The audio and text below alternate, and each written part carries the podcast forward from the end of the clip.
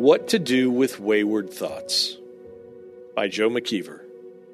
Read by Sean McAvoy. Today's Bible verse is 2 Corinthians 10, verse 5. We are taking every thought captive to the obedience of Christ. Everyone has errant thoughts from time to time. If we handle them well and send them on their way, in no way should we feel shame or guilt. Martin Luther said, You cannot keep the birds from flying over your head, but you can keep them from building nests in your hair. You thought that line was original with your grandma? I have a hunch Luther didn't make it up either, but was quoting something he had heard all his life. No telling where it originated, but it's the solid truth. Thoughts of all kinds flit through our minds. We reject the bad ones and go forward. But we should not feel guilty that they appeared, if only momentarily. Only had we welcomed them inside and let them entertain us with their juicy, scary scenarios, should we feel that we have done wrong.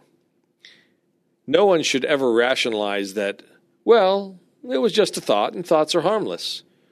They are not harmless. The thought is the preparation for the act. Every wrong deed begins with a wrong thought and seriously wrong deeds are almost always preceded by a full scale onslaught of impure thinking, planning, and daydreaming. As serious disciples of the Lord Jesus Christ, we fill our minds with thoughts proper and healthy, godly and edifying. Whatsoever things are true, whatever is honorable, whatever is right, whatever is pure, whatever is lovely, whatever is of good repute. If there is any excellence, and if anything worthy of praise, let your mind dwell on these things. Philippians 4 8. This is not a new idea, but consistently taught throughout Scripture. Psalm 1, verse 2 His delight is in the law of the Lord, and in that law doth he meditate day and night. Psalm 119, 11 Thy word have I treasured in my heart, that I may not sin against thee. Luke 2:19 But Mary treasured up all these things, pondering them in her heart. Never mind the television commercial that asks, What's in your wallet? Better to ask, What's on your mind? What are you thinking about? What are you dwelling upon? Where does your mind go to rest? And when it settles down, what is it feasting upon? A man may not be what he thinks, but what he thinks he is. Anonymous and true. Blessed are the pure in heart. Matthew 5 8.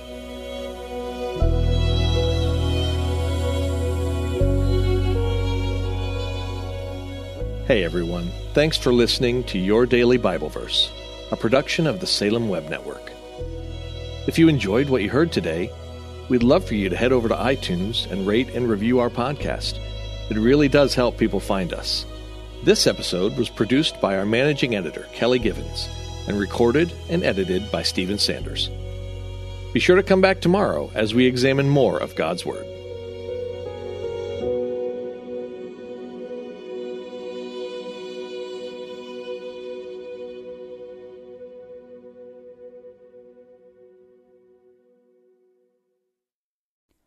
Christmas. For most kids, it's the most joyful time of the year. But this Christmas, 1.5 million children will spend the holiday separated from a parent because their mom or dad is behind bars. Prison Fellowship Angel Tree needs churches in our communities to volunteer to bless local children with a gift, the gospel, and a loving message from their parent.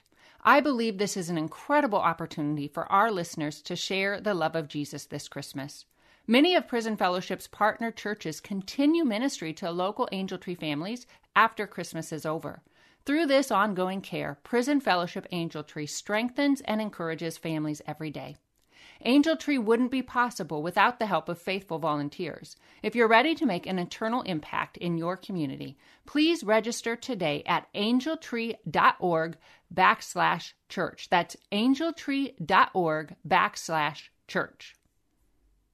Miracles are everywhere. Let our adventure begin! Discover PureFlix, your premium streaming service where faith and family values come home. Ready to have some fun?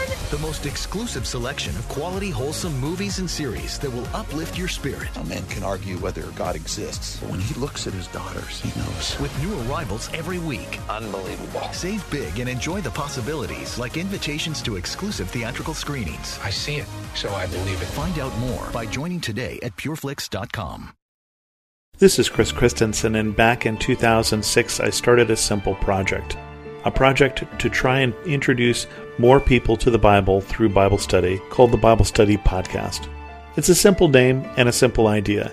Each week, every week, we study one chapter of the Bible, talk about what it says, and what that might mean for us today. To listen now, go to lifeaudio.com or search for the Bible Study Podcast on your favorite podcast app.